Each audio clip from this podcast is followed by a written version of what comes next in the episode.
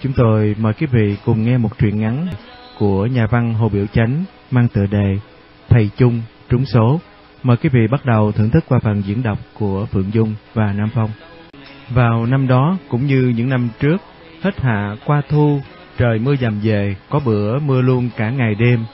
Hôm nay 29 tây lại nhằm thứ hai, ở Sài Gòn thầy thợ đi làm mà mặt mày buồn hiu vì ngày nghỉ còn xa mà bóp tiền thì đã nhẹ tên.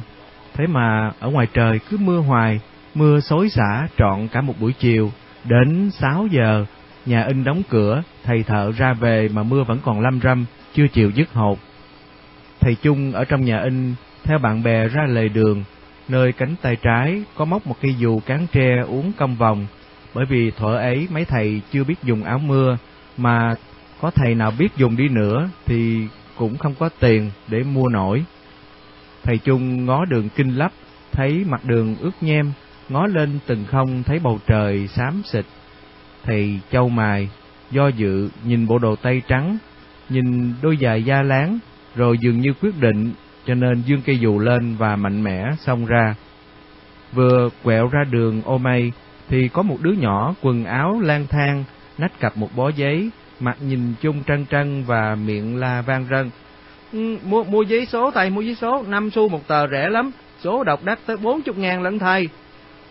Chung nhớ hôm tháng trước, mình có mua tấm vé số phước thiện để thử thời vận, nhưng không chắc gì trúng mà phải tốn thêm năm xu, đợi mai kiếm nhật trình mà dò cũng được, bởi vậy cho nên làm lơ đi luôn, đi riết lại dì hai phì lũ để ăn cơm, rồi về sớm để mà hơ quần áo, nhờ có dù che chắc khỏi ướt nhưng mà cũng hơi ỉ. Qua tới đường Catinet, Chung gặp hai người bạn học hồi ở nhà trường là Điểu và Lợi đang ngồi uống rượu trước nhà hàng. Hai người thấy Chung nhưng làm lơ không chào hỏi, có lẽ tại bây giờ Điểu xưng hiệu là Đằng Vân, làm chủ nhật báo, còn Lợi thì có sẵn tủ bạc của cha là máy chính sen cho nên không cần biết ai nữa, cho nên cả hai bây giờ tự tôn tự mãn, không thèm nhìn mặt bạn cũ, cũng không nhớ lại tình xưa.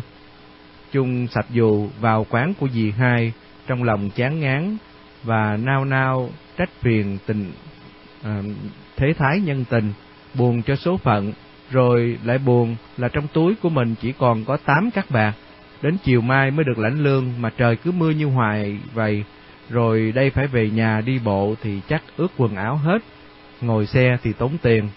Trong quán đã có nhiều người đang ăn cơm, tiếng cười chen lẫn với tiếng nói.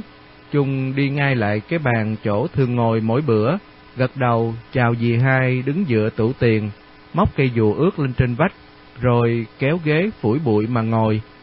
Con én dọn bàn chắc nó mới bị chủ la, cho nên sắc mặt buồn hiu, nó dọn dẹp lăng xăng, nhưng mà Chung biết cái lệ ở trong quán mình phải đợi một người khách nữa đến để hai người chung một mâm thì người ta mới bắt đầu dọn ra ăn. Chung lấy tay chống cằm ngồi suy nghĩ, đang tính thầm coi phải làm sao mà ra khỏi cái đời sống lù mù, khổ nhục cô đơn này, thì thầy Phước làm việc trong một hãng rượu ở sau nhà hát, cũng là người ăn cơm tháng ở đây, tính tình vui vẻ, tuổi hơi cao, bước vô với bộ râu mép và bộ quần áo kaki mà sắc mặt vẫn vui tươi. Lên tiếng chào chủ quán, nắm tay chung, lấy khăn mù xoa lao đầu lao mặt, nhìn khách trong quán mà cười, rồi ngồi trước mặt chung và lên tiếng nói. Ừ, bữa nay trời mưa lạnh cho nên đói bụng quá. Nè nè, én, dọn cơm mau lên em. Thầy chờ tôi lâu chưa thầy? Xin lỗi, bị ờ, tôi bị ờ, thầy Lý nếu lại nói chuyện cù nhầy hoài ờ, cho nên xuống trễ. Thầy thầy khỏe không? Trời mưa uống ít xu rượu cho ấm nghe thầy. Trung nghe nói thì lắc đầu, Phước lại mỉm cười và nói tiếp. Hồi năm giờ tôi xuống kho tôi chiết rượu. Tôi uống một cốc rượu chát, ngon khỏe quá. Mà bây giờ bụng nghe bắt đầu lạnh rồi. Nè án, à, đông cho qua năm xu rượu ờ, công si nghe ông em. Con én nó bắt đầu nó đem rượu cho thầy Phước, rồi nó bưng cái mâm cơm nó để lên trên bàn. Chung cầm đũa ăn liền, Phước thì vẫn còn nhâm nhi uống rượu. Thình lình Phước lại lên tiếng hỏi chung. Ừ, nè thầy, tôi hỏi thiệt thầy nha. Thầy có muốn làm chào hay không? Chung mỉm cười không đáp. Ở bàn gần đó có một thầy nói lớn. Ê ông Phước, à, tôi trúng số độc đắc 40 ngàn rồi á, ông hay chưa? Hay rồi, tôi mừng cho thầy, mai á phải đãi anh em một cái buổi tiệc ơi à. Phước nói xong quay sang nói tiếp với Trung. Tôi hỏi thiệt chứ không phải là nói giỡn đâu. Nếu mà thầy muốn làm giàu á, thầy đưa tôi chừng chừng hai ngàn đồng. Tôi làm trong vài năm đó thầy sẽ có mười ngàn. Trung nghe nói thì mỉm cười. Trong túi của Trung chỉ có tám các bạc, làm sao mà tiền đâu mà đưa hai ngàn đồng cho được. Phước ực hết ly rượu, rồi cầm đũa ăn cơm, vừa ăn vừa nói. Ơi, nghĩ lại à, tức quá, có dịp làm giàu, nhưng mà mình không có sẵn vốn cho nên tối ngày á cứ phải ngồi cạo giấy hoài. Nè, thầy nghĩ coi, ông chủ hãng tôi đó, ông tử tế lắm. Hồi xế đó, ông biểu uh, mấy thầy đó, ai có tiền mà đóng thế chân cho hãng một ngàn, thì ông cho lấy rượu đem về bán, lấy thứ nào cũng được, mà lấy bao nhiêu cũng được. Nếu mình có chừng hai ngàn, một ngàn á, thì để thế chân, một ngàn á, mình mướn phố, làm cái tiệm buôn bán ít năm á, là giàu lớn. Tôi biết bán rượu giá sĩ rẻ lắm, mình bán lẻ một lời một, lại tôi biết uh, mấy hãng rượu bên Tây hết rồi. Mình lấy đỡ rượu của hãng tôi, bán ít tháng kiếm vốn đi, rồi sau đó mình mua thẳng bên Tây mà bán, sẽ còn lời nhiều hơn nữa. Hồi chiều á, mấy thầy ở trong hãng nghe ông chủ hỏi đó, thì ai cũng im ru hết trơn á. Để có một mình à, máy chính sen đó, ông à, xin đóng thế chừng năm ngàn lấy rượu bán. Ơi, tuyệt bỏ qua cơ hội tốt và uổng quá. chung nghe nói thì cũng cứ mỉm cười không nói tiếng nào hết, để cho Phước thông thả giảng giải cái cách khôn khéo trong nghề bán rượu. Chúng ăn trước xong rồi uống nước và lấy dù mà đi về. Phước lại níu lại và lên tiếng nói, Nè nè, khoan đợi tôi một chút rồi uh, tôi về chung với, để tôi ăn xong rồi hai anh em mình qua chợ cũ, ăn trứng gà chân, rồi uh, uống tách cà phê cho ấm rồi về chứ. Bữa nay tôi bao, tuy là cuối tháng nhưng mà cũng còn đủ tiền uống cà phê chứ. Ừ, cảm ơn thầy, à, để bữa khác đi. Bữa nay trời ướt át quá, tôi thấy không có vui. Tôi tính đi bộ về, đi cho mau, tự nhiên thì nó sẽ ấm, đâu có cần uống cà phê. Chung nói xong bước ra đường, lúc đó mưa đã dứt hột. chung máng cây dù vào cánh tay, lầm lũi mà đi về. Lúc đó vợ chồng của anh thợ tư đang ngồi chơi trên cái chõng tre trước hàng ba, Thấy Chung bước vô thì anh thợ lên tiếng nói, à, thầy hai về trễ ờ, khỏi bị mưa nha, tôi ờ, về sớm hồi chiều ờ, mắc mưa ướt lôi ngôi hết trơn á. Ừ, hồi nãy tôi đi ăn cơm tôi cũng bị mưa, nhưng mà cũng lâm râm thôi, nhờ có cây dù cho nên cũng khỏi ướt. Chung nói xong, nhìn qua nhà của bà Phán, thấy một cánh cửa mở hé thì lên tiếng hỏi. Ủa, bà Khoáng bà thường thức khuya, Sao bữa nay tự nhiên bà bà đóng cửa sớm quá vậy? Lúc này chị Tư mới xen vào và lên tiếng nói. Tại à, bà Phán bà bị bệnh. Ủa, bà bà bệnh sao vậy? Ta nói bị trời mưa ướt át nên bà nhức tay nhức chân. Hồi chiều bà nhức nên bà rên dữ quá. Cô hai đánh dầu, nãy giờ bà mới nằm êm được một chút á. Ừ, nếu vậy để tôi qua tôi thăm bà một chút. Bà con chồm sớm, mình nghe người ta bệnh không lẽ mình làm lơ. Chung nói xong móc cây dù trên cửa rồi bước qua căn nhà của bà Phán, đứng ngoài gõ cửa cầm cọp. Lúc đó, cô Hương bước ra mở bét cánh cửa. Cô thấy Chung thì cô biến sắc mặt, nhưng mà trên nét mặt hiền từ của cô nảy một nụ cười hữu duyên và một cặp mắt thành thật.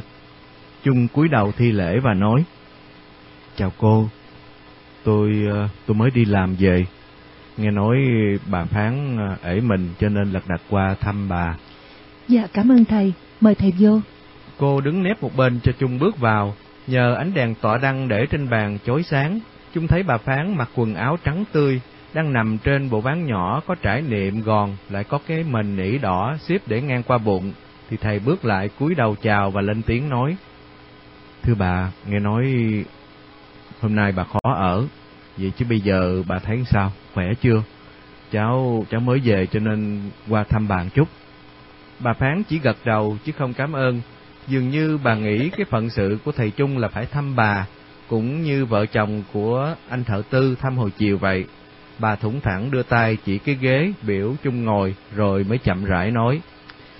Ê, tôi không có bệnh gì lạ hết á, chỉ có bệnh nhức mỏi thổ nai. Tôi mang chứng bệnh ấy từ ngày tôi sanh con thiên hương. Hồi ông phán tôi còn sanh tiền, ông ép tôi phải đi đốc tờ. Tiền thầy tiền thuốc mỗi năm tốn năm bảy trăm đồng. Chờ chỉ tốn tiền mà hết bệnh thì tôi cũng chịu. Ngặt uống thuốc mười mấy năm trường, uống đủ thầy hết mà bệnh vẫn trơ trơ. Lúc sau này à, tôi ghét, tôi không thèm uống nữa. Tôi mua dầu chổi, dầu dạo, rồi à, biểu con thiên hương nó đánh cho tôi cũng xong. Bệnh nhức mỏi nó kỵ trời ướt ác. Hôm nay à, mưa dầm về, phần à, thì nhà cũ mà lại thấp, gạch trơn nước ỉ òm. Tại vậy nên bệnh mới phát lại. Từ năm ngoái tôi đã tính mướn một căn phố lầu mà ở cho cao ráo sạch sẽ. Còn thiên hương nó cứ cãi tôi. Nó nói ở đây thanh tịnh, đi ở chỗ khác rầy rà, sợ tôi nghĩ không được. Thiên hương, con đừng có cãi má nữa. Sáng mai á, kiếm một căn phố lầu đi. Mà phố lầu á, cũng phải lựa phố mới, chứ đừng có mướn phố cũ nghe không con. Cô Thiên Hương ngồi bên đèn mà thiêu mặt dài. Cô nghe bà dặn thì cô lên tiếng dạ. Dạ nhưng mà cô ngước mắt nhìn mẹ rồi lại đưa mắt nhìn chung cặp mắt lộ vẻ ưu phiền, lo ngại, làm cho Chung biết là cô bối rối ở trong lòng nhiều lắm chúng ở gần bà Phán hơn năm nay rồi, thầy dư biết bà không có quê lợi gì hết, chỉ nhờ công lao của cô Thiên Hương, mẹ con mới sống được. Tiền nhà, tiền chợ, cơm gạo, quần áo, tất cả đều do bàn tay thiêu với cái máy mai ngày đêm chuyển động dưới mười ngón tay dịu nhiễu của Thiên Hương để mà sản xuất. Trong lúc bà Phán nằm êm trên niệm trắng hay dựa ngửa trên gối bông, xăm xôi móng tay, vỗ về bàn cẳng, rồi hút thuốc điếu, sức dầu măng. Nếu phải dọn ở phố lầu, tiền mướn mỗi tháng đến mấy chục đồng bạc, thì chắc cô Thiên Hương phải ngồi tối ngày, phải thức sáng đêm, khòm lưng, trõm mắt. Chung nghĩ như vậy thì tội nghiệp cho cô lắm, cho nên lên tiếng nói với bà Phán. Ừ, dạ thưa bà, ở phố lầu thì uh, cao ráo sạch sẽ thiệt, nhưng mà tiền mướn đó mắc lắm, bằng năm bằng bảy mướn ở phố này đó. Ôi, mắc hay rẻ có nghĩa lý gì? Ở phố rẻ rồi tốn tiền thuốc thì cũng như mắc thôi. Ăn ở cần phải hạp vệ sinh. Ông phán tôi hồi sanh tiền, ông trọng vệ sinh lung lắm. Bởi vậy ông ở phố ba bốn chục một tháng, không bao giờ ông chịu ở phố rẻ. Ăn uống cũng vậy, ông không chịu ăn cực, Ông nói phải ăn thức ăn mắc tiền mới có chức bổ, giúp cho mình sống lâu. Trung muốn trả lời bà là bởi vì ông phán giữ vệ sinh nhiều quá cho nên ông mới chết sớm, nhưng sợ lên tiếng thì sẽ bị mít lòng, bởi vậy Trung chỉ mỉm cười rồi đứng dậy và nói, Dạ thưa bà, thấy uh, bà cũng uh, được khỏe, nói chuyện vui vẻ, cháu cháu mừng lắm. Thôi cháu xin phép bà để để cháu về cháu nghỉ. Cháu uh, kính chào bà và chúc bà mạnh khỏe. Bà Phán gật đầu chứ không nói lời cảm ơn. Chung cúi đầu chào bà, rồi chào luôn cô Hương và lui bước lại cửa. Cô Thiên Hương đứng dậy đi theo Chung để mà khép cửa. Chung bước ra ngoài rồi quay lại chào Thiên Hương thêm một lần nữa. Hai người đưa mắt nhìn nhau, tuy không nói tiếng nào hết, nhưng mà Thiên Hương hiểu Chung đang thương xót cái tấm thân cực nhọc của cô mà chung cũng hiểu là thiên hương yêu cầu chứng nhận dùm cái lòng hiếu thảo của cô đang tận tụy cùng mẹ già nhà khó.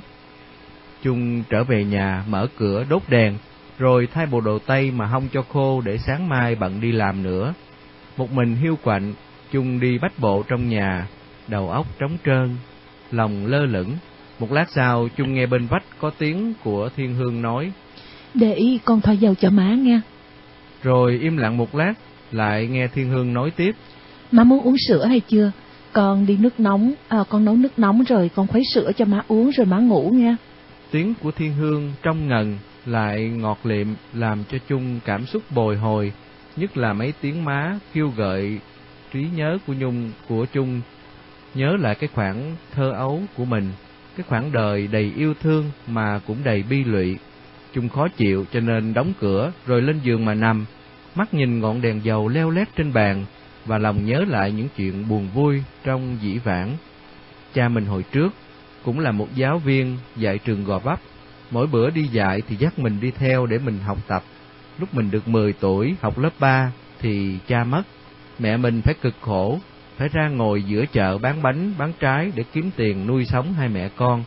Và bà thường khuyên là con phải ráng học cho giỏi, để tới chừng má già, làm mà nuôi má. Mình ráng học để mà nuôi mẹ. Mình thi đậu vào trường Sasolop. Mẹ mừng rỡ vô cùng, để tất cả vào mình các hạnh phúc tương lai. Nhưng mà rủi thai, còn không mấy tháng nữa, mình thi bằng thành chung, thì mẹ lại nhúm bệnh mà chết, không đợi mình làm để mà nuôi mẹ. Mất chí hướng, mình khủng hoảng tinh thần, nhờ có vài ông bạn thân của cha an ủi giúp dùm cho nên mình mới học được thành công. Mà thành công để làm cái gì đây? Cha mẹ còn nữa đâu để mà nuôi. Chớ chi nếu mẹ còn, ví dầu với cái số lương 25 đồng, mình phải cực khổ như cô Thiên Hương mình cũng vui với cái sự tận tụy cùng mẹ già nhà khó. Bây giờ thì mình không còn được hưởng cái vui thảo thuận, mà với cái số phận nghèo hèn, mình cũng không nếm được cái chút mùi cao quý. Thế thì đời mình không có mục đích, sự sống của mình là để nuôi dì hai quán cơm, nuôi bà chủ phố, nuôi tiệm may áo, nuôi thợ đóng dài. À, vậy mà người ta nói loài người khôn hơn cả muôn loài, khôn để mà cực khổ, khôn để mà làm mội. Bên vách lại nghe tiếng thiên hương lên tiếng nói. Sáng mai con mua hột gà để mỗi bữa má ăn cho bổ nghe. Tiếng nói trong ngần và ngọt xớt đó làm rung động tâm hồn của Trung.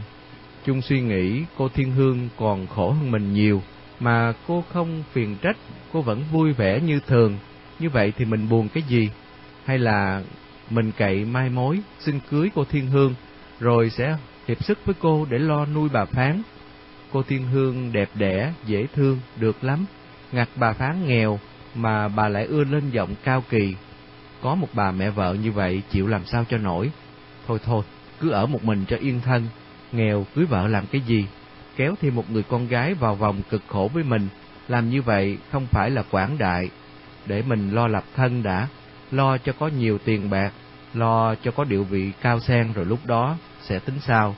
Không nên cưới vợ gấp, được giàu sang rồi thì thiếu gì vợ khôn ngoan, đức hạnh, vui vẻ và đẹp. Chung tuổi còn trẻ, trí còn mạnh, tự nhiên lo ít vui nhiều, bởi vậy suy nghĩ một hồi rồi bắt đầu buồn ngủ, tắt đèn bỏ mùng mà ngủ liền. Chung ngủ một giấc cho đến sáng bét mới thức dậy, nhớ lại bữa nay là ngày lãnh lương, lại thấy mặt trời mọc chói nắng trên ngọn cây chiếu sáng thì trong lòng vui vẻ. Chung rửa mặt, gỡ đầu, rờ thử bộ đồ tây hông khô hồi hôm, thì tay áo đến ống quần đều khô, thầy mới bận vô, rồi khóa cửa xách dù mà đi làm việc, đi bộ giống như mỗi bữa, mặc dầu trong túi còn tới tám các bạc. Và cũng như mỗi bữa, Chung ghé tiệm cà phê kêu một tô hủ tiếu ba xu, một dĩa thịt bò kho hai xu, một tách cà phê lớn hai xu với một xu bánh mì, ngồi đợi đồ ăn. Chung nghe mấy thầy ăn chung quanh bàn luận việc sổ số ngày hôm qua. Chung móc bóp mở ra coi, thì thấy tấm vé số của mình mua vẫn còn trong bóp, xếp nhỏ để chung một ngăn với giấy thuế thân. Tính để vô nhà in rồi sẽ kiếm nhật trình mà dò, và vái thầm trong bụng cho trúng chừng một trăm đồng để mua quần áo thêm mà mặc. Ăn lót lòng xong rồi, bụng no cành, trí phơi phới, Chung mới chống dù, đi xuống nhà in. Chung bước vô cửa thì đồng hồ chỉ bảy giờ rưỡi. Mấy thầy đã tới trước rồi, ông chủ ở trong phòng riêng đang ngồi trong đó. Chung cất dù và kéo ghế ngồi ở bàn viết của mình.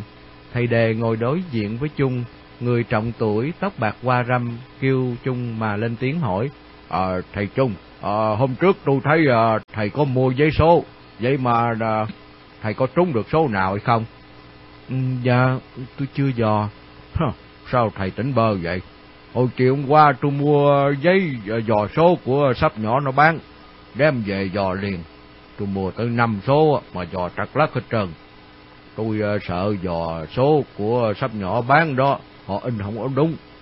Sáng mai này tôi đi sớm, mua nhật trình mà dò lại. đúng là trật thiệt. Năm số mà không trúng được số nào ở trơn, xui quá xui. Nếu không cho trúng độc đắc thì cho trúng vớt chừng năm ngàn, hay à, trúng chừng ngàn còn dễ chịu.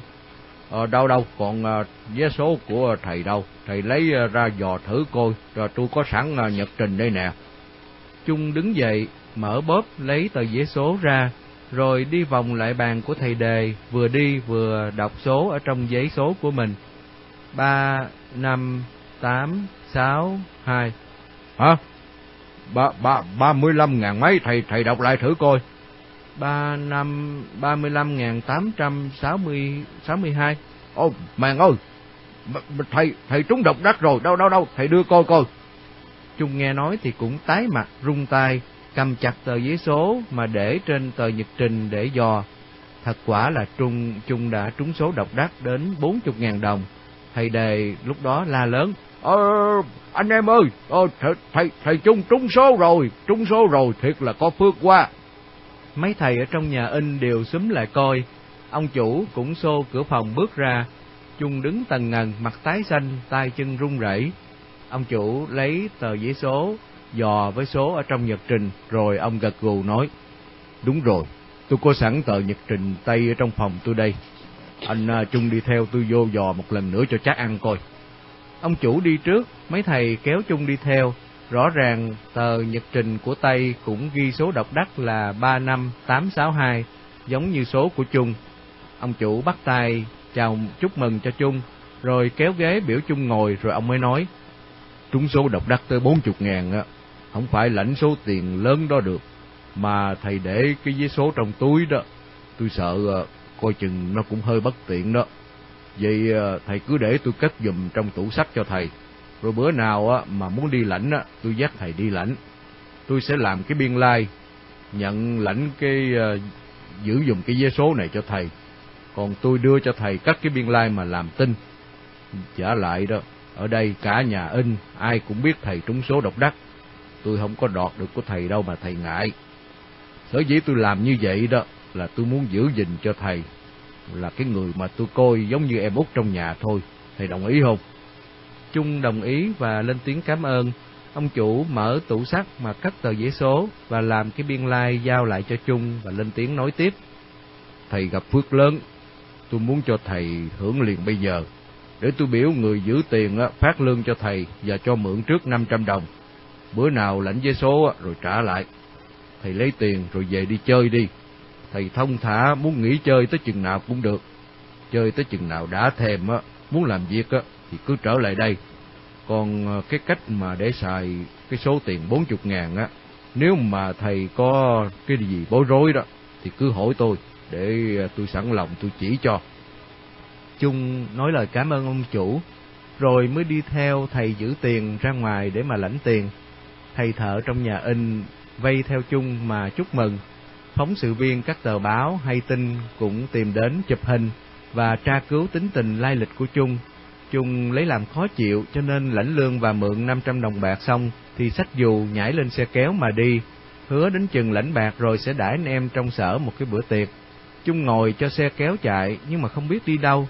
Chú kéo xe cũng bất nhân, chú cũng không thèm hỏi trước hỏi sau, cứ cong lưng chạy riết xuống mé sông, rồi chạy quanh qua phía tây mặt, bộ muốn đi qua Khánh Hội hoặc là vô ông lãnh. chung thấy sông rộng, thấy khối tàu thì giật mình, lên tiếng hỏi, Ủa, chú, chú kéo tôi đi đâu vậy? Lúc đó, ông Sa Phu mới ngừng xe lại và lên tiếng hỏi, Ê, vậy chứ à, thầy muốn đi đâu? chung ngẫm nghĩ thì cũng không biết đi đâu để mà trả lời. Thầy nhớ thầy mới lãnh tiền, như vậy trước hết phải lo trả tiền cơm cho dì hai phì lũ, cho nên biểu người kéo xe quay trở lên đường ô mai. Dì hai phì lũ lúc đó đi chợ mới về đang ngồi tính tiền, dì thấy Trung bước vô thì chân hững lên tiếng hỏi. Ủa? Ờ, ờ, giờ này ờ, sao thầy bỏ sở mà đi chơi à? Ừ, thì đi đi trả tiền cơm. Ê à, gấp dữ hồn à, trưa hay chiều lại ăn cơm rồi trả cũng được nè. Thở này à, kỳ cục quá, ăn đi. Trung không nói gì, móc bóp, lấy tờ 10 đồng bạc đưa cho dì và lúc này mới nói. Ừ, mới lãnh lương cho nên đem trả phất cho dì cho rồi. Nè luôn dịp cho dì biết tôi tôi không có ăn cơm ở đây nữa. Ây à, ngõ có làm cái gì cho thầy phiền hay sao mà không ăn cơm lẽ chứ? À, đâu có, tôi tôi đâu có phiền cái gì đâu. Ăn cơm ở đây hơn năm nay, Dì tử tế quá, tôi mang ơn dì nhiều chứ. Tôi không ăn cơm nữa là bởi vì tôi tôi tôi nghĩ nghĩ làm việc không có làm việc nữa. Hay sao lại không làm việc bộ thầy tính về lục tỉnh hay sao à? Ừ, thì cũng có thể nhưng mà không biết chừng đâu.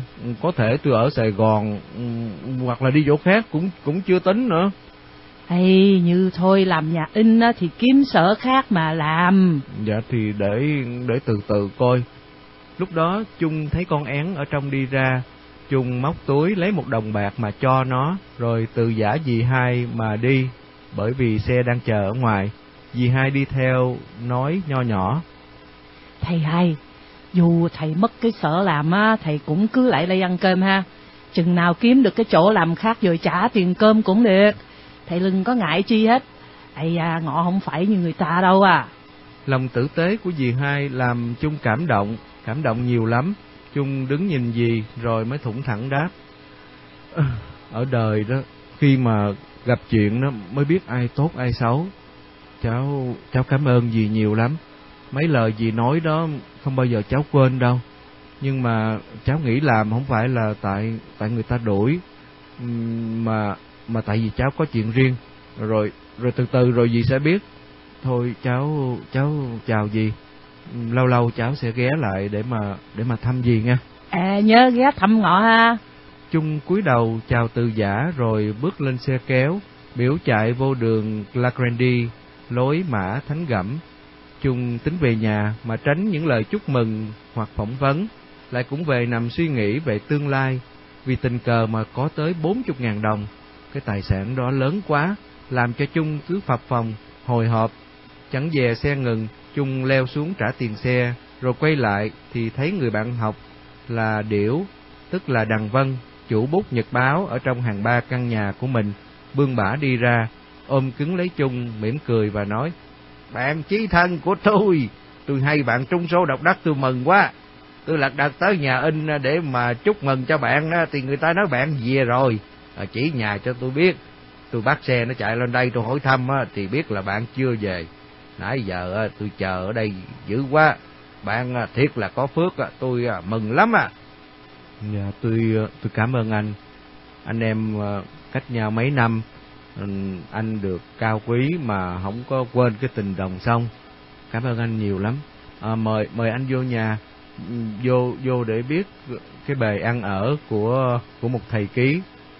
Lương mỗi tháng 25 đồng anh. Đằng Vân đi theo chung vô cửa, vì Đằng Vân hồi nãy lại kiếm đã có biết chung mới trúng số 40 ngàn bởi vậy, đàn bà ở giải phố này cũng áp lại hỏi thăm mà mừng. Vợ của anh thợ tư và bà chủ phố đều có mặt. Cô Thiên Hương cũng lấp ló trong cửa mà nhìn, Duy chỉ có bà Phán nằm im, bà không cho thấy. Chung vui vẻ cảm ơn mấy người đến chúc mừng rồi mở cửa mời Đằng Vân vô trong nhà.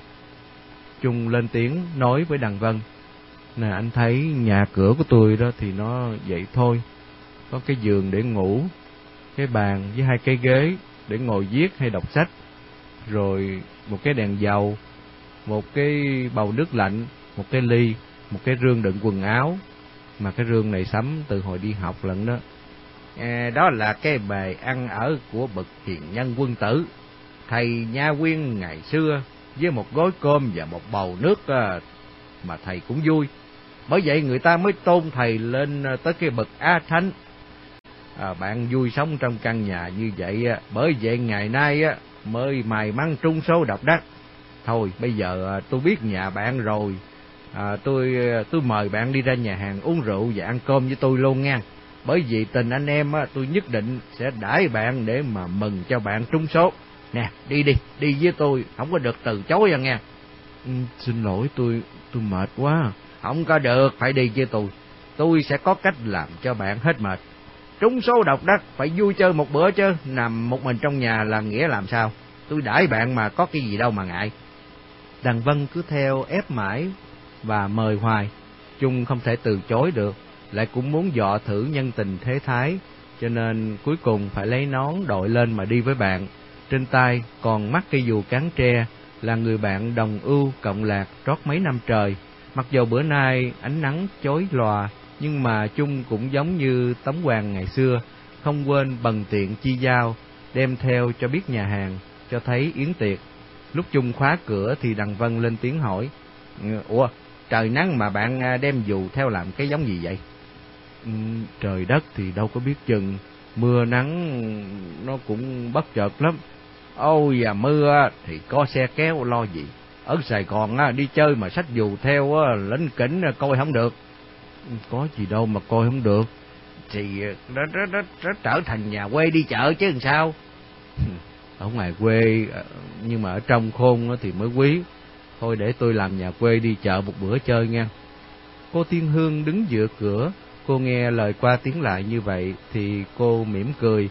Còn mấy chị đàn bà thì túm lại với nhau sầm xì trong lúc chung với đằng Vân ra đường kêu xe mà đi. Cái câu mà phú quý đa nhân hội bần cùng thanh thích ly, câu này không phải là lời dạy của bậc thánh hay bậc hiền, có lẽ là lời than của một nhà nho chán ngán, phiền nhân tình và buồn thế tục. Nhưng mà cái câu này lại hợp với tình cảnh của chung lúc trúng số. Lúc nghèo, lương mỗi tháng 25 đồng, ở phố hèn, ăn cơm quán, thì không ai thèm đối tưởng, bạn thân cũng ngó lơ, bây giờ giàu rồi, ai cũng muốn làm thân và ai cũng trọng mình. Đằng Vân đem chung ra nhà hàng lớn ở đường Catinat, tính đãi cho long trọng, đi ngang nhà của Lợi, ghé cho Lợi biết và bắt Lợi đi theo. Từ tiệc rượu khai vị cho đến bữa cơm ban trưa, Điểu và Lợi đấu nhau làm cho chung cũng vui luôn. Nhắc lại những chuyện thơ ngây hồi nhỏ trong trường, rồi bài cách ăn ở sung sướng cao sang cho chung biết. Tuy là Điểu mời ăn cơm, nhưng mà ăn uống xong rồi thì Lợi lại trả tiền. Điểu thì cũng làm bộ dành trả, làm mặt giận cũng móc bóp ra, nhưng mà móc ra hơi chậm chạp để cho Lợi trả tiền, rồi à, làm bộ nhún vai và nói, e, thôi à, mày dành trả tiệc này thì thôi à, để tao đãi cách khác.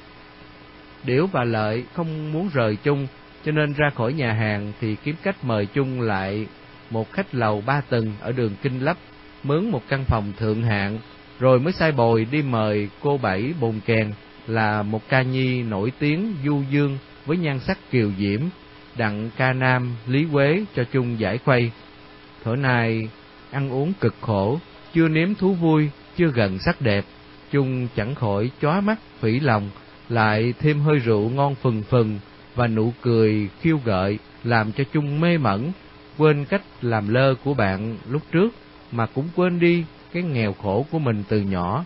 Chung sụi lơ để cho hai ông bạn đẩy xô, bưng bợ, sắp đặt dùm cuộc đời mới cho mình.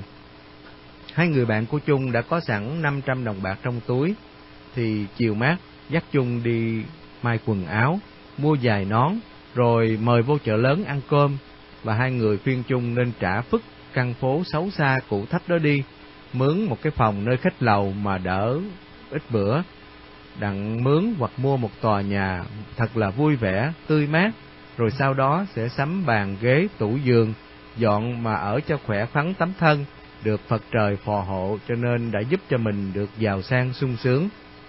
Chung nhận cái lời khuyên đó không phải là lời suối bậy, thầm nghĩ lúc nghèo nàn thì ráng chịu cực đã đành, bây giờ có tiền rồi dạy gì mà không dám ăn xài, phải vui chơi cho sung sướng tấm thân, phải lên mặt cho người ta hết khinh rẻ, của trời cho thì mình phải hưởng, hưởng cho thật thỏa thích, mà trừ đi cái cực hồi lúc nghèo, giàu xài cách nào thì cũng không làm sao hết được bốn chục ngàn đồng bạc, đâu mà sợ.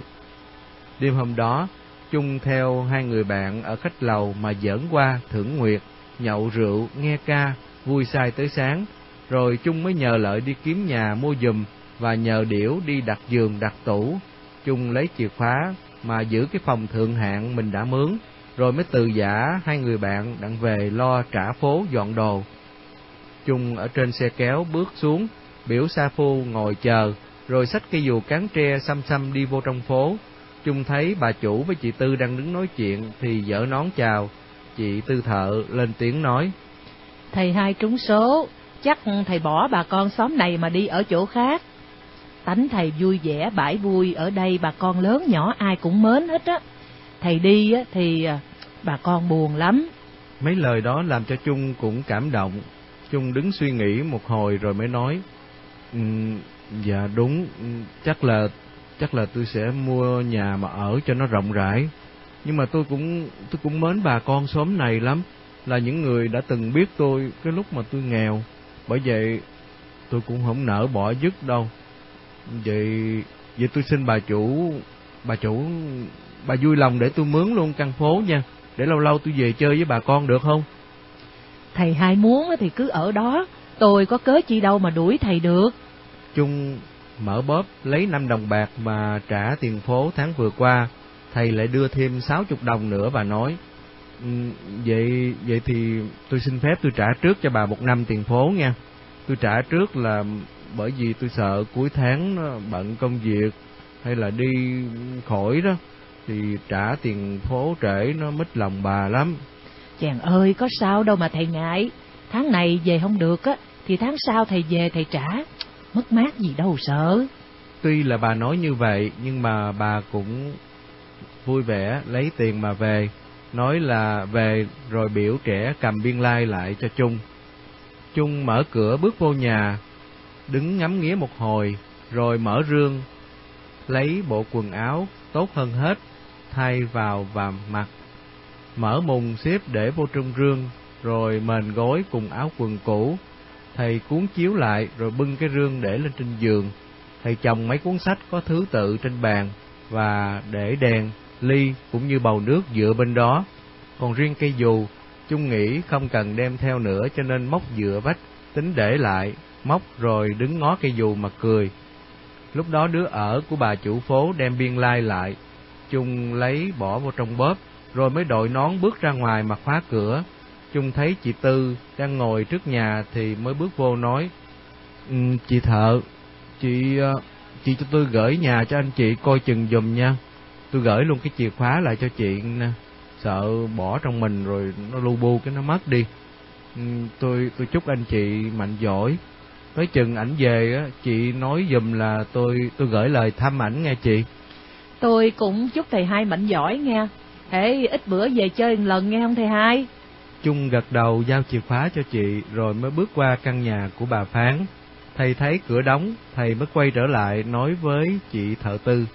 Um, tôi muốn vô để mà từ giả bà Phán, nhưng mà thấy cửa đóng rồi chắc bà nghỉ rồi hả chị?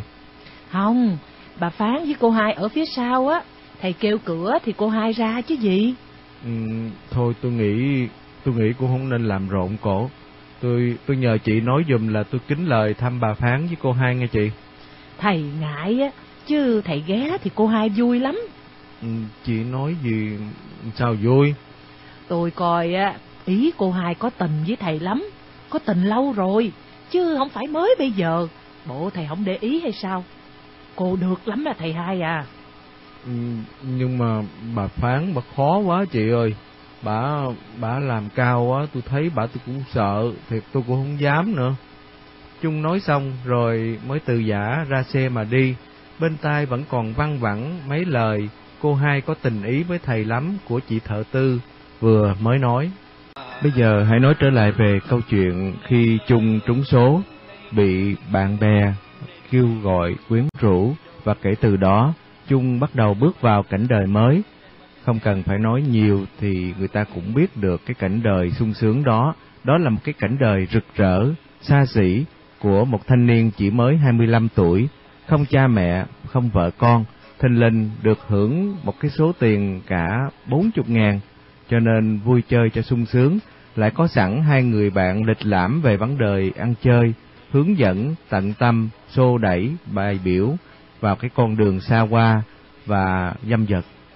Nhờ sức xô đẩy với cách bài biểu đó mà chưa đầy một tháng, thì người ta thấy Trung ở trong một tòa nhà bánh ếch tại đường Bạc Hà, chung quanh có trồng cây xum xê, phía trước thì có sân rộng rãi, trong nhà thì bàn ghế rực rỡ, bồi bếp đầy, lại có chiếc xe Milo sáng ngời với một cặp ngựa lai cao lớn.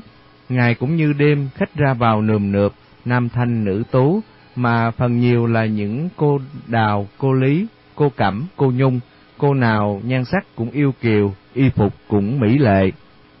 Trót hơn mười tháng, chung say xưa mê mẩn với cái cảnh đời hoang lạc đó, tai nghe những chuyện vui, mắt thấy cái đẹp chung quanh, ai cũng ngợi khen lòng anh đầy nhân nghĩa và trí thông minh, chẳng hề có một lời chê bai hay can gián nào cả. Rồi vào một buổi chiều, Đằng Vân ghé rủ Chung lấy xe đi vòng Bà Chiểu để hóng mát. Chung vui vẻ, thay đồ đi liền. Xe vô tới ngã ba cây quéo, Đằng Vân lại suối đi thẳng vô gò vấp chơi.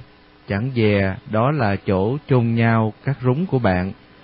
Chung gật đầu chịu và biểu người đánh xe, đi vô trong gò vấp. Đã quá năm giờ rồi, xe đi ngang qua trường học gò vấp thì đã tan học, học trò về hết, nhà trường đóng cửa vắng hoe, nhưng mà lại thấy cái chỗ mình học từ lúc nhỏ, trong lòng của Chung nhớ tới những chuyện ngày xưa, rồi tâm hồn lơ lửng, giống như người đang say mới vừa chợt tỉnh, hoặc là người ngủ mới thức.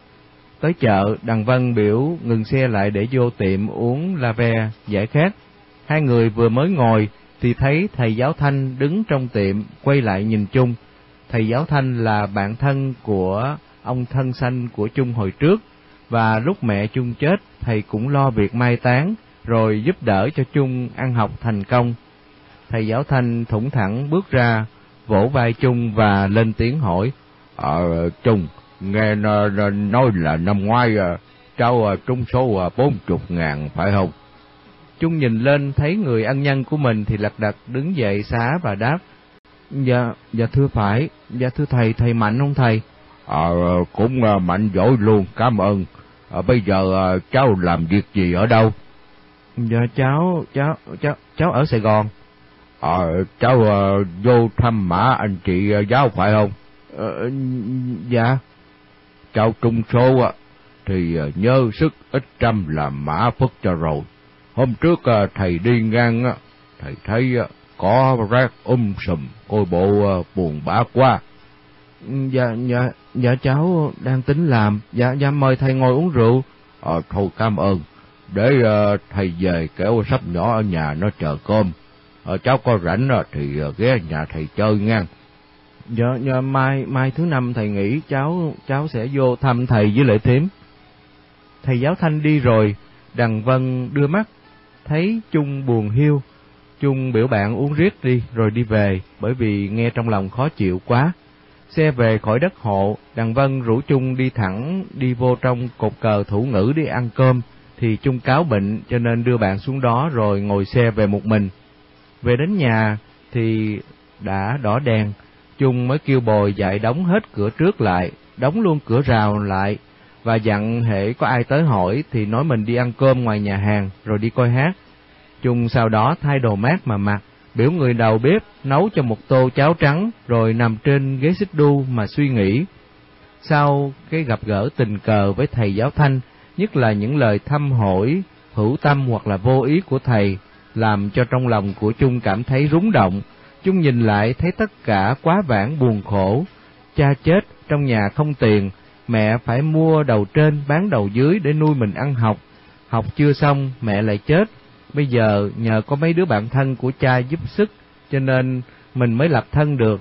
Đã được sang giàu hơn 10 tháng rồi mà cứ lo ăn chơi, không nhớ tới mồ mã của cha mẹ, không nhớ tới ơn xưa nghĩa cũ. Cái thối xa mê quan lạc của Chung mỗi ngày càng làm cho Chung hao tốn không biết bao nhiêu, mà cái sự hao tốn đó chỉ làm cho bạn xa hoa dâm vật hưởng nhờ mà thôi chứ không giúp ích gì được cho bản thân của mình, mà cũng không giúp ích cho những người cơ hàng khốn khổ, những người bạn xa hoa dâm vật đó ăn của mình, mà có lẽ họ còn cười mình ngu, mình dại. Chung ăn cháo xong rồi, một mình lấy sổ gửi bạc cho ngân hàng ra mà coi, thì thấy số tiền 40 ngàn đã lấy hết ra 12 ngàn, chỉ còn gửi có 28 ngàn, mà hiện giờ trong tủ thì còn gần hai ngàn đồng tiền mặt, thế thì 10 tháng nay mỗi tháng đã xài tới một ngàn đồng. Chung nghĩ mai là nhờ có ông chủ nhà in dắt mình đi lãnh tiền, rồi khuyên gửi hết vào ngân hàng, lại dặn mình phải dè dặt đừng có tin cái đám kênh kênh đem mối cho mình mua nhà mua đất, mua phố mua xe để chúng nó hưởng quê hồng. Bởi vậy, điểu suối mua xe hơi 8 ngàn mình không chịu, chỉ mua cái Milo với cặp ngựa có 700. Còn lợi thì biểu mua nhà lầu 12 ngàn, mình làm lơ để mướn nhà mỗi tháng 50 đồng để ở. Thế mà đã hao tốn hết 10 ngàn, nếu mà còn nghe theo lời dụ dỗ của hai người đó, thì có lẽ bây giờ đã hết tiền mà còn mang tới một chục cô vợ, toàn là những cô gái mua son bán phấn. Không được, mình đã đi sai đường rồi, phải mau mau trở lại, tìm đường chân chánh mà đi. Mình còn ba mươi ngàn đồng, số tiền đó đủ cho mình sắp đặt một cuộc sống khác, một đời sống thanh cao, bình tĩnh, đạo nghĩa, an nhàn. Chung suy nghĩ tới đây rồi thì mỉm cười, đi vô trong mùng ôm gối mà ngủ. Vì buổi tối ngủ sớm, bởi vậy bữa hôm sau đồng hồ mới có 5 giờ, trời còn mờ mờ mà Chung đã thức dậy rửa mặt chải đầu. Chung mở tủ kiếm bộ đồ tây cũ, bộ đồ mà Chung bận hồi còn làm ở nhà in đó mà mặc vào. Xong Chung mới kêu bồi và dặn. Nè, có ai tới hỏi tôi đó, thì uh, em nói tôi đi uh, công chuyện ở lục tỉnh ít ngày nha. À, ai hỏi em cũng nói dễ trơn á. Em cũng dặn anh bếp á, cũng đừng có đi chợ nấu ăn. Chừng nào à, tôi về đó rồi tính sao nha. Bồi hỏi có phải à, đi theo xe hay không thì à, Trung lắc đầu, lấy tiền bỏ vào túi rồi đội nón cũ hồi trước mà đi. Đi bộ xuống ga Sài Gòn mua vé xe lửa mà đi vô Gò Vấp. Hôm nay nhằm ngày thứ năm, bởi vậy thầy giáo Thanh có ở nhà Thầy thấy Trung vô y như lời nói hôm qua thì thầy mừng lắm, hối vợ đi chợ mua bánh hỏi thịt quay về để đãi khách. Trung từ chối hết sức cũng không được. Ăn uống xong rồi, thầy Thanh với Trung dắt nhau đi viếng mộ cha mẹ của Trung để bàn tính cái chuyện mướn người xây mã. Thầy giáo Thanh hứa sẽ lo việc đó giúp chung mừng rỡ đưa trước cho thầy 50 đồng, chừng nào định chắc giá rồi chung sẽ đưa thêm. Tính việc làm mồ mã xong rồi, chung muốn về, thầy không cho, cầm chung ở lại ăn cơm với thầy rồi nằm nghỉ trưa đến hai giờ rưỡi mới về. Ngồi trên xe lửa trở về Sài Gòn, chung thầm nghĩ xây mồ mã cho cha mẹ tốn năm bảy trăm hoặc một ngàn, mà tốn đó là tốn về ân nghĩa chứ không phải tốn về tửu sắc như mấy tháng nay, cho nên trong lòng vô cùng vui vẻ. Về tới Sài Gòn đi lại nhà in, thăm ông chủ và mấy thầy trong sở, ai cũng niềm nở mừng chung Nhất là ông chủ thì ân cần giảng dạy điều hơn lẽ thiệt cho chung hiểu cái thối đời để khỏi lầm lạc xa ngã. chung ở chơi đến 6 giờ nhà in đóng cửa thì mới ra về. Sau đó chung cũng muốn nhìn lại cảnh đời hồi trước của mình cho nên ra khỏi nhà in rồi thì chung đi qua đường ô mai đặng lại phía nhà của dì hai phì lũ mà ăn cơm tối. Dì hai phì lũ thấy chung bước vô thì lật đật đứng dậy chào mừng. Ây à thầy hai à, lâu quá mới gặp thầy à. Ây, chúng số lục lắc à, mà thầy giấu tôi chứ. Có nhờ Phước nói tôi mới hay à, thầy có Phước quá. Ở chơi thầy hai, ê, tôi muốn mời thầy ăn cơm nha. Mà cái giờ này á, chắc thầy ăn nhà hàng chứ, thầy đâu có ăn thèm ăn cơm với tôi đúng không? Ai, tôi không dám mời nữa à. Ừ, đâu có đâu, tôi tôi tính tới đây thăm gì với lại ở lại ăn cơm với gì đó chứ. Hay à, thiệt hả? Thiệt chứ. Hay như vậy thì ngọ mừng lắm à. Ừ, à, còn thầy Phước, thầy còn ăn cơm ở đây không gì hai? Còn chứ. Rồi sau này thầy có còn uống rượu không? Làm sao mà bỏ được. Hai người nói chuyện với nhau tới đó thì thấy thầy Phước hăm hở bước vô. Thấy thầy Trung thì thầy Phước la lớn là mong sự chung, rồi đưa tay ôm Trung thật chặt.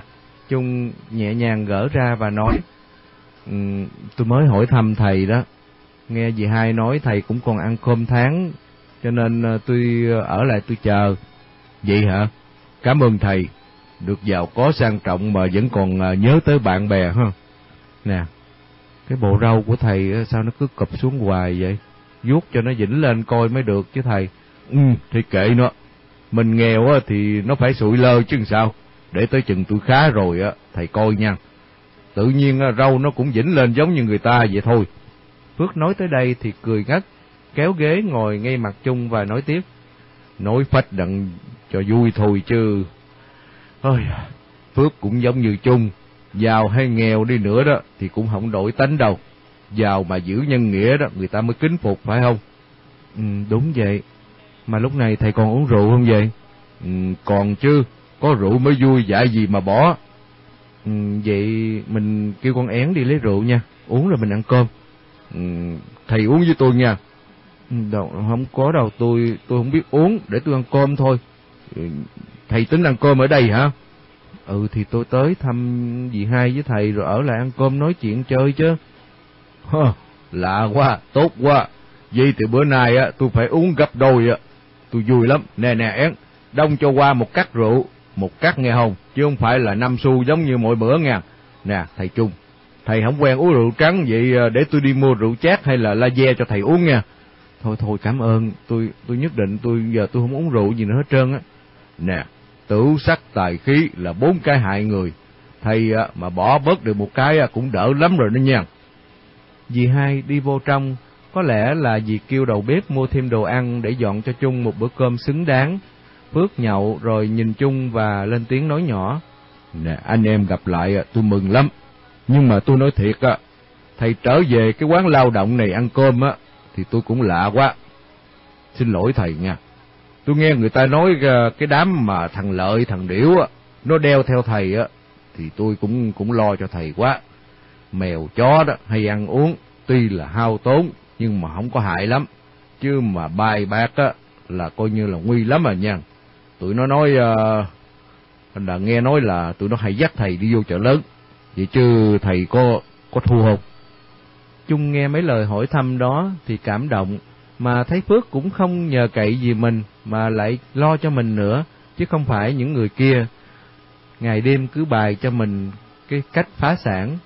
Chung càng nghĩ càng thêm hối hận, nắm tay Phước và đáp. Ừ, tôi tôi cảm ơn, cảm ơn thầy có lòng lo cho tôi. Thiệt ừ, đúng là người ta thấy tôi có tiền nhiều thì theo bợ đỡ, dụ tôi vô cái đường không tốt. Họ có rủ tôi đánh bài nhưng mà nhờ trời Phật phò hộ cho nên tôi tôi không có đánh. Mấy tháng nay á tôi đi không có đúng đường cho nên hao tốn dữ quá mà lại hao tốn những cái chuyện vô ích hay không gì đâu không à. Nhưng mà thiệt đó, có hao tiền rồi đó thì bây giờ tôi mới thấy được cái lòng người giả dối, cái tình đời nó nó thấp như thế nào. Cho nên hao tôi cũng không tiếc, tôi còn vui mà tôi còn thấy được cái rực rỡ ở ngoài thì cái chân chính nó lại ẩn ở chỗ cái chỗ tối. Ừ, thì thầy thấy được như vậy thì tốt lắm. Mà thôi bỏ cái chuyện của tôi đi. Nè, thầy nói thử chuyện của thầy cho tôi nghe coi. tôi có cái gì đâu mà nói. Ồ, bây giờ thầy không không tính lập tiệm bán rượu nữa hả? Thì phải có vốn mới tính được chứ. Thì mình kiếm kiếm bà nào có vốn á mình cưới, rồi lấy vốn á mà làm công chuyện. Ôi, thực thê chi lộc người ta cười chết, ăn của vợ kỳ lắm. Tôi còn nhớ hình như là mạnh tử có nói đó là sĩ phi di bần như hổ thời hổ dị dưỡng không phải vì cái sự nuôi sống mà mình mới cưới vợ nhưng mà đôi khi cũng phải nhờ chứ. Ừ, nói như thầy vậy thì mấy thằng cha đào mỏ toàn là đệ tử của mạnh tử hết sao? Tôi không ngờ nghe. Nè thầy có bộ ờ, tướng của tôi nè làm học trò mạnh tử được không? Chung nghe nói thì cười ngất. Lúc đó dì hai trở ra con én bưng một mâm cơm đi theo sau. Thịt cá rất nhiều lại có canh có nem. Phước và Trung tỏ lời cảm ơn cái tình cảm của dì hai, rồi cầm đũa mà ngồi ăn. Câu chuyện bây giờ có thêm dì hai xen vô cho nên càng vui vẻ. Ăn cơm xong rồi, Trung móc bóp trả tiền mâm cơm, dì hai nhảy dựng và nói lớn. Ây à, thầy hai đừng có làm vậy chứ, ngọ lãi thầy mà, ây à. Nè dì hai, tôi còn trở lại đây ăn dài dài nữa đó, bộ gì tính đãi hoài hả? Thì à, có sao lơ chứ, lãi hoài cũng được mà. tôi nói giỡn thôi, tôi biết bụng của dì tử tế. Tử tế từ cái lúc mà tôi tôi mất sở làm kìa, chứ không phải là đợi tới bây giờ. Lâu quá, tôi không đến thăm gì, thiệt uh, nghĩ lại cũng quấy quá. Xin uh, xin dì tha lỗi nha. Ừ, thầy nói thầy làm ở đâu mà mà mà mất sở? Trung ngó dì hai mặt cười, rồi đứng dậy và lên tiếng nói. cái chuyện đó chỉ có mình tôi dì hai biết thôi chuyện bí mật, thầy đi đừng có hỏi. Nè, bây giờ tôi mời thầy qua chợ cũ ăn hột gà chân, rủ cà phê với tôi, tôi đãi nha. Ừ, không được đâu, vì hai đãi cơm thì uh, tôi phải đãi cà phê chứ, thầy đãi sao được? Thì thôi, ai đãi cũng được, rồi rồi tính sao, thôi bây giờ mình đi. Hai người nói xong từ giả dì hai và dắt nhau đi qua chợ cũ. Câu chuyện vui vẻ kéo dài thêm gần một tiếng nữa rồi Trung Phước mới chia tay nhau xe kéo rất là nhiều, không thiếu gì, nhưng mà cũng như trước, Chung thủng thẳng đi bộ lên trên đường Plagrandia, tính về ngủ nơi căn phố cũ mà mình mướn để dành, thử sống lại một vài ngày trong cái cảnh đời nghèo hèn yên ổn mà từ lâu vì lợi danh mà mình xa lánh. Mới tám giờ rưỡi tối, gió chướng lao rào mát mẻ, bầu trời sao văng tứ hướng, lại thêm mặt trăng 14 long lanh, chói sáng xuống cỏ cây, làm cho đêm Sài Gòn giống như đêm xuân, không nóng mà cũng không làm người ta mệt nhọc. Lúc đó vợ chồng của anh thợ tư nhắc ghế ra để trước cái sân nhỏ, ngồi ngắm trăng, hóng gió, trong lòng thảnh thơi vui vẻ, dường như khỏi vương vấn nợ trần. Chung nhẹ nhàng bước vô trong sân, vợ chồng của anh thợ tư không hay, Chung đứng xa xa, nhìn hai vợ chồng nghèo nàn mà êm ấm, chồng làm nuôi vợ, vợ giúp sức chồng, vợ chồng nương nhau, thương nhau, tin nhau, chiều nhau. Đứng nhìn một hồi, chung cảm xúc cho nên bước tới và lên tiếng hỏi lớn. Nè, to nhỏ gì đó, anh chị mạnh giỏi không? Vợ chồng của anh thợ tư nhìn thấy chung thì mừng rỡ đứng dậy, anh thợ mới lên tiếng nói, Hờ, dữ không? Thầy đi đâu lâu quá vậy thầy hai? Bà con lối xóm mà họ nhắc thầy dữ quá. Nói xong anh đẩy ghế mời Chung ngồi, Chung vẫn đứng và lên tiếng đáp. Ừ, tôi mắc công chuyện cho nên về không được. Ờ, vậy rồi, rồi mướn phố bỏ trống cả năm, thiệt là uống tiền quá. Thầy nói lâu lâu thầy về ở, làm tôi không biết thầy về bữa nào. hễ thứ bảy á, là tôi mở cửa quét giùm một lần, quét bụi trên giường, trên bàn, tôi cũng phơi chiếu nữa. Hôm thứ bảy rồi á, tôi mắc về Bình Chánh, tôi mới lên hôm qua, sớm mời này tôi mới quét dọn được á. Dạ tôi làm phiền chị quá, chị chị tha lỗi nha. À có gì đâu, thầy về chơi rồi à, thầy đi hay là là là là về ở? Ừ, cũng cũng không biết chừng nữa chị, có lẽ ờ, tính ở ít bữa mà tôi tính tối nay tôi ngủ đây á. Vậy ha, vậy à, để tôi lấy chìa khóa đặng mở cửa, sạch trơn à, để vô rồi thầy coi. Chị làm tôi tôi ngại quá, làm tôi phải mang ơn chị nặng quá. Vợ chồng của anh thợ tư đi vô nhà, chị mới lấy chìa khóa mở cửa, còn anh thì đốt một cây đèn để bưng qua. Thật căn nhà đóng cửa đã gần một năm, mà trong ngoài đều sạch sẽ, bàn ghế không có chút bụi. Chung bưng cái rương để dựa vách, lấy chiếu trải lên giường, rồi mới mở rương lấy mùng mền ra. Anh thợ mới biểu vợ về nấu nước, chế trà uống chơi, để anh phụ văn mùng cho Chung. Chung nhìn qua căn nhà của bà Phán, thì thấy có ánh đèn, lại nghe có tiếng máy mai đang chạy re re. Chung mới thay đồ mát mà, thì chị thợ cũng đã chế trà xong. Anh thợ tư mới mời Chung ra sân uống trà chơi cho mát. Chung nhắc thêm một cái ghế đem ra, ba người ngồi chung quanh cái bàn nhỏ, ở trên trăng, dưới thì gió, rất là thú vị. Chung uống một hớp nước trà rồi mới lên tiếng hỏi chị thợ tư. Um, bà Phán đã mướn phố lầu dọn đi chưa chị hay là còn ở đây? Hmm, dọn ở lầu làm gì? Trời ơi, làm sao trả tiền phố cho nổi?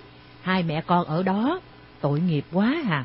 Mấy tháng nay bà Phán bị bệnh, một mình cô hai lo tảo tần, lớp thì lo thuốc men, lớp ăn uống. Coi bộ cổ mệt đuối luôn á. Ừ, mà bà Phán bà bà bệnh bệnh gì chị biết không? Có phải là bệnh nhức mỏi không? Đâu phải, bà đau con mắt. Bây giờ á mắt của bà mờ, không thấy đường mà đi. Trời ơi, tội nghiệp quá vậy. Bây, bây giờ khuya rồi, nhà đóng cửa để thôi để sáng mai tôi tôi sẽ qua tôi thăm bà một chút. Ta nói tội nghiệp thiệt á, nghèo mà lại đau, khổ hết sức luôn á.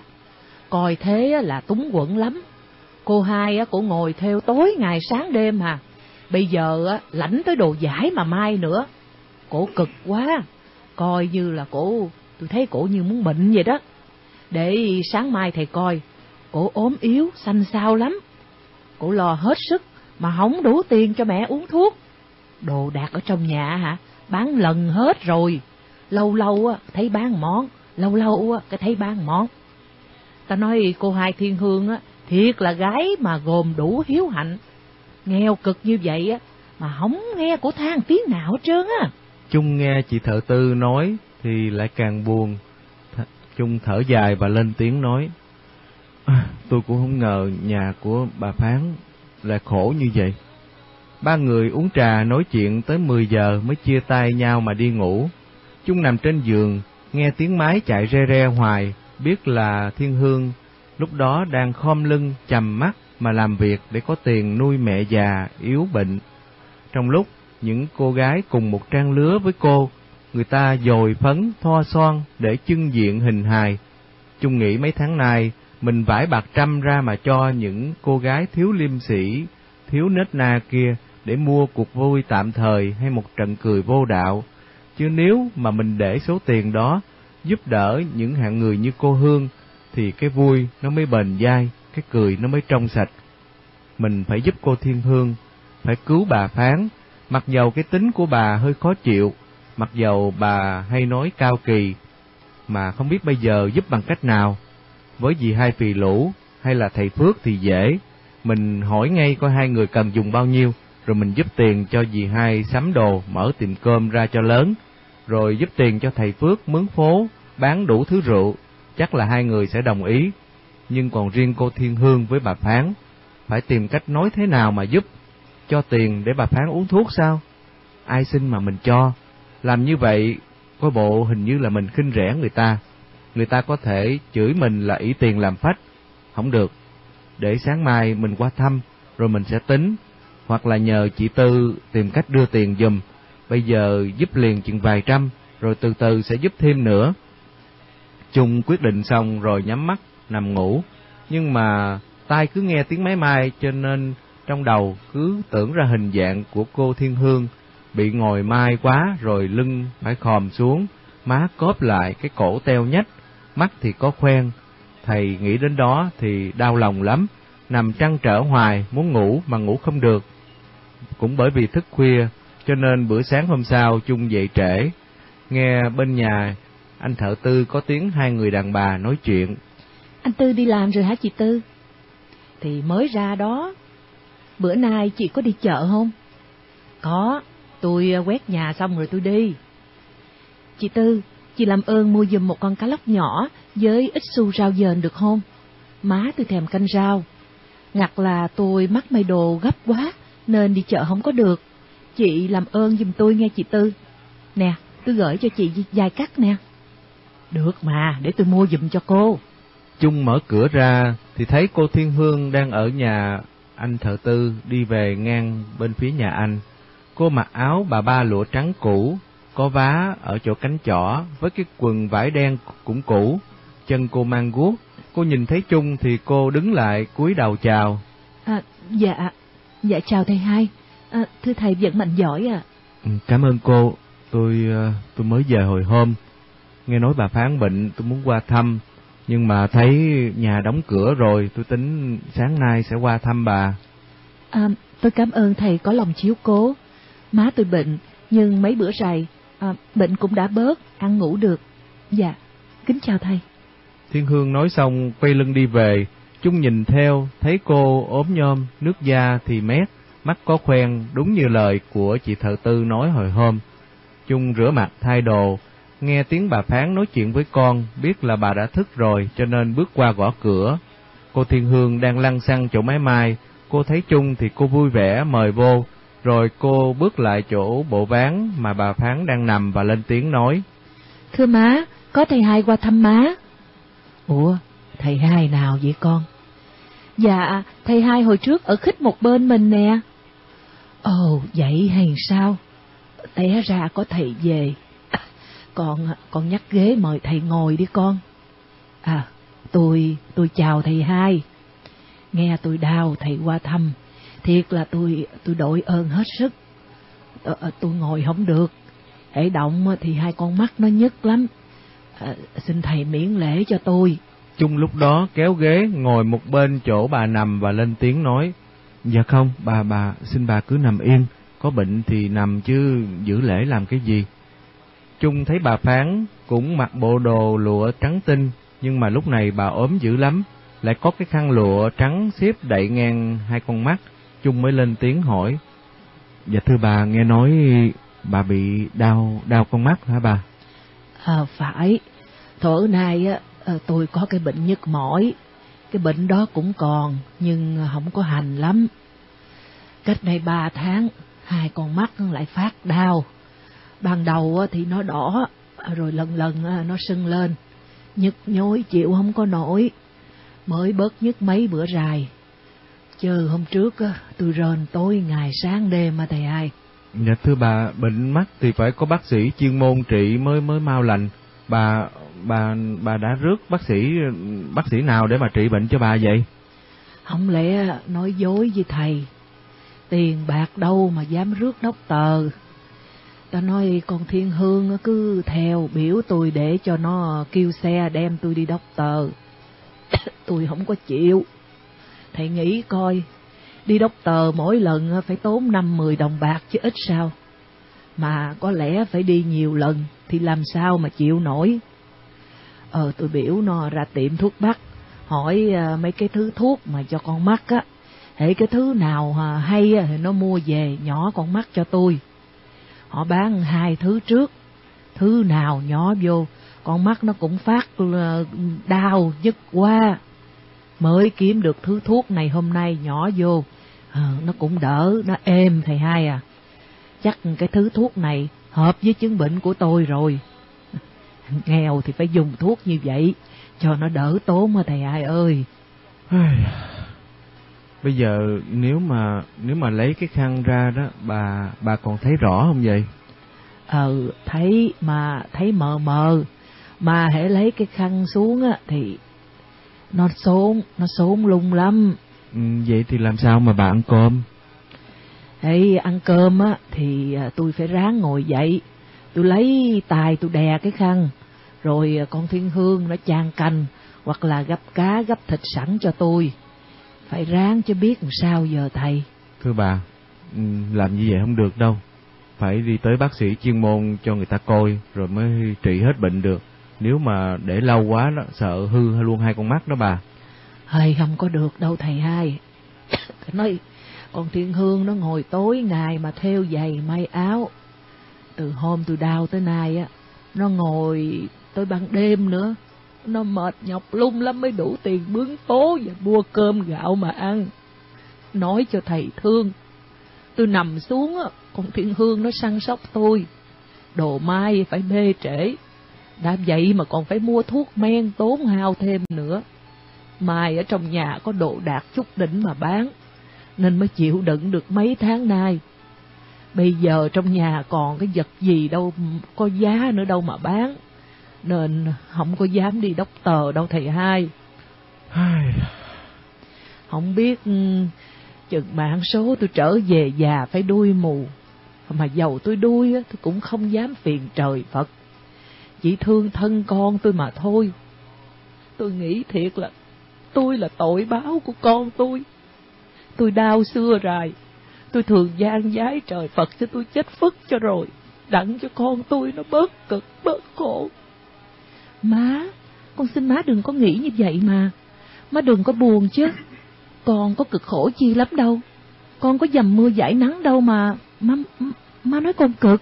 Ừ, thì thường thường mà hãy đau nằm một chỗ thì tự nhiên người ta buồn, rồi người ta thối chí thôi, ai cũng vậy thôi. Nhưng mà cháu, cháu xin bà đừng có buồn, bà có phước lắm, cho nên bà có cô hai săn sóc cho bà. Má cháu hồi trước đau nằm có một mình à, đâu có ai lo cơm thuốc cái đó mới đáng buồn. Má cháu có một mình cháu, mà lúc đó đó cháu mắc kẹt học ở trong nhà trường. Bà nghĩ coi có phải là bây giờ bà có phước hơn má cháu hồi trước không? Bà đừng có nên đừng có nên nản chí. Cháu cháu chắc là cô hai nuôi bà cổ cổ vui trong lòng lắm, cổ không có phiền trách gì đâu. Không đâu thầy hai. Tôi biết á, hãy tôi sống lâu á thì con tôi nó chết gấp.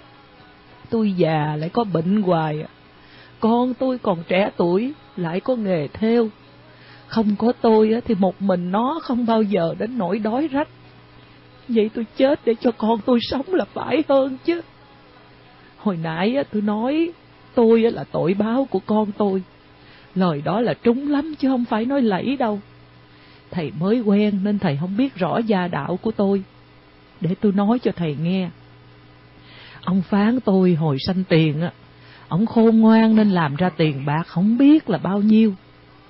Tôi thấy đồng tiền dễ kiếm, tôi không biết tiện tặng, cứ xài phung phí, ăn mặc sung sướng, đánh bạc đánh bài, lại còn đúc đầu này nhét đầu kia nữa.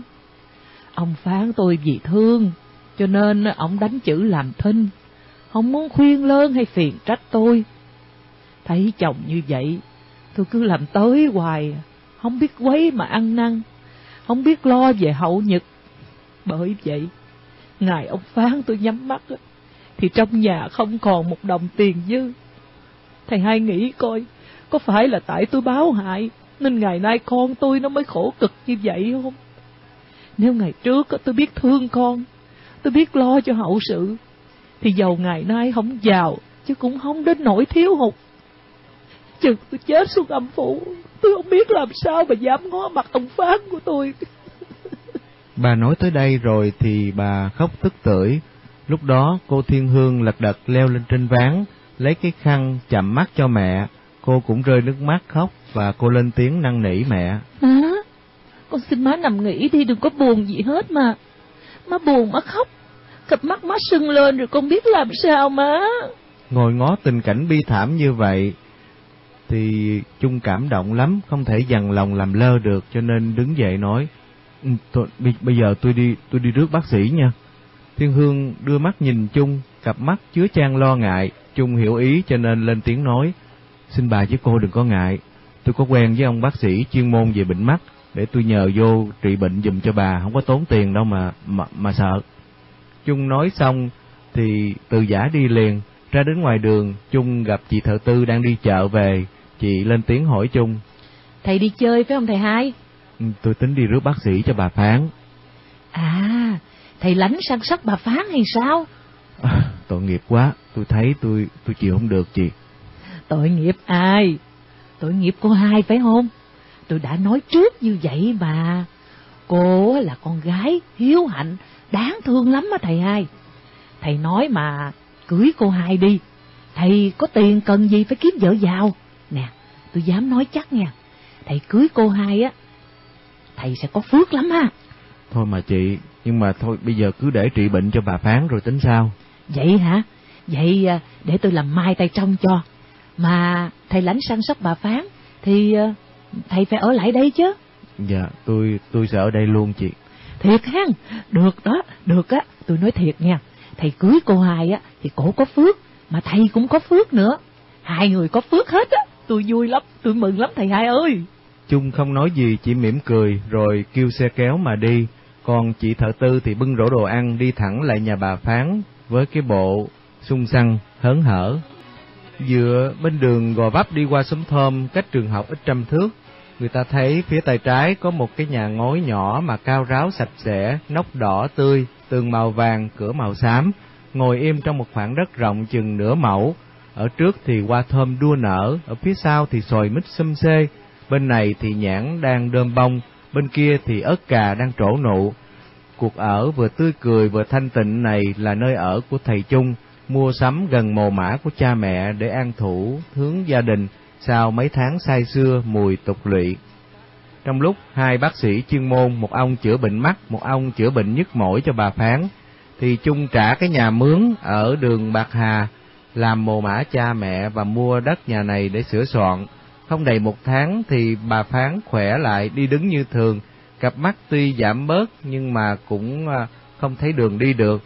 chung mới nhờ vợ chồng của anh thợ tư làm mai mối mà cưới cô Thiên Hương, rồi rước vợ với mẹ vợ về ở cái nhà trong xóm thơm để vợ chồng hợp nhau săn sóc bà mẹ già và bồi bổ miếng vườn đẹp.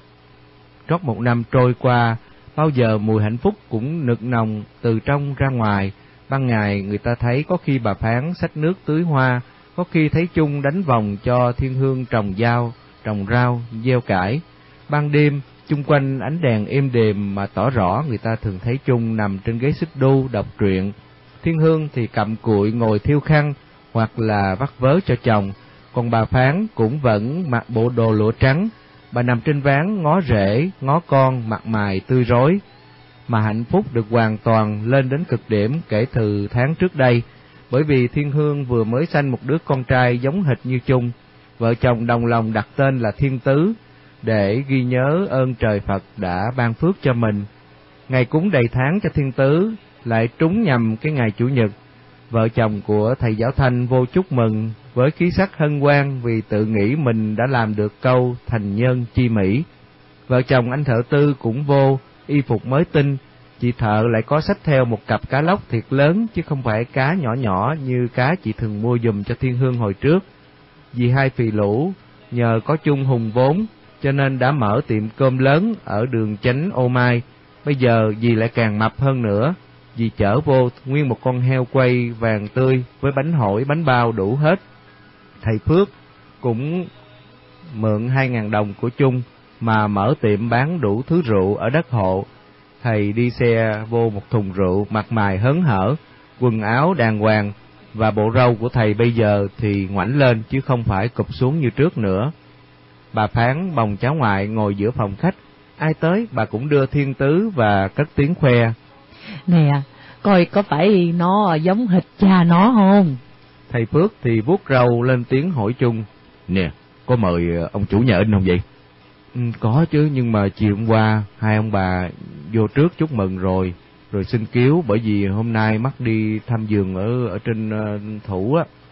Ừ, còn uh, mấy uh, ông bạn vàng chí thân như là Điểu với Lợi thì sao? tôi không dám mời, nghĩ gì cái đời sống của tôi bây giờ đâu có hợp với lại uh, mắt của mấy người đó nữa. Mời mấy ổng tới đây uh, sợ trái tay gai mắt mấy ổng mà thôi. thôi thôi thôi được rồi, để tôi mở thùng lấy rượu ra mời bà con uống chơi. Bữa nay uống cho say vui mà mừng cho cháu thiên tứ nha. Thật quả mấy ngày hôm sau, cậu Điểu với cậu Lợi hai việc này thì cho là thầy Trung làm việc trái đời. Kính thưa quý vị, quý vị vừa nghe phần kết của truyện ngắn hai kỳ mang tựa đề Thầy Trung trúng số của nhà văn Hồ Biểu Chánh qua phần diễn đọc của Phượng Dung và Nam Phong. Cảm ơn sự theo dõi của quý vị và xin hẹn gặp lại quý vị trong tiết mục đọc truyện vào lần tới. Nam Phong và Phượng Dung xin thân ái mến chào.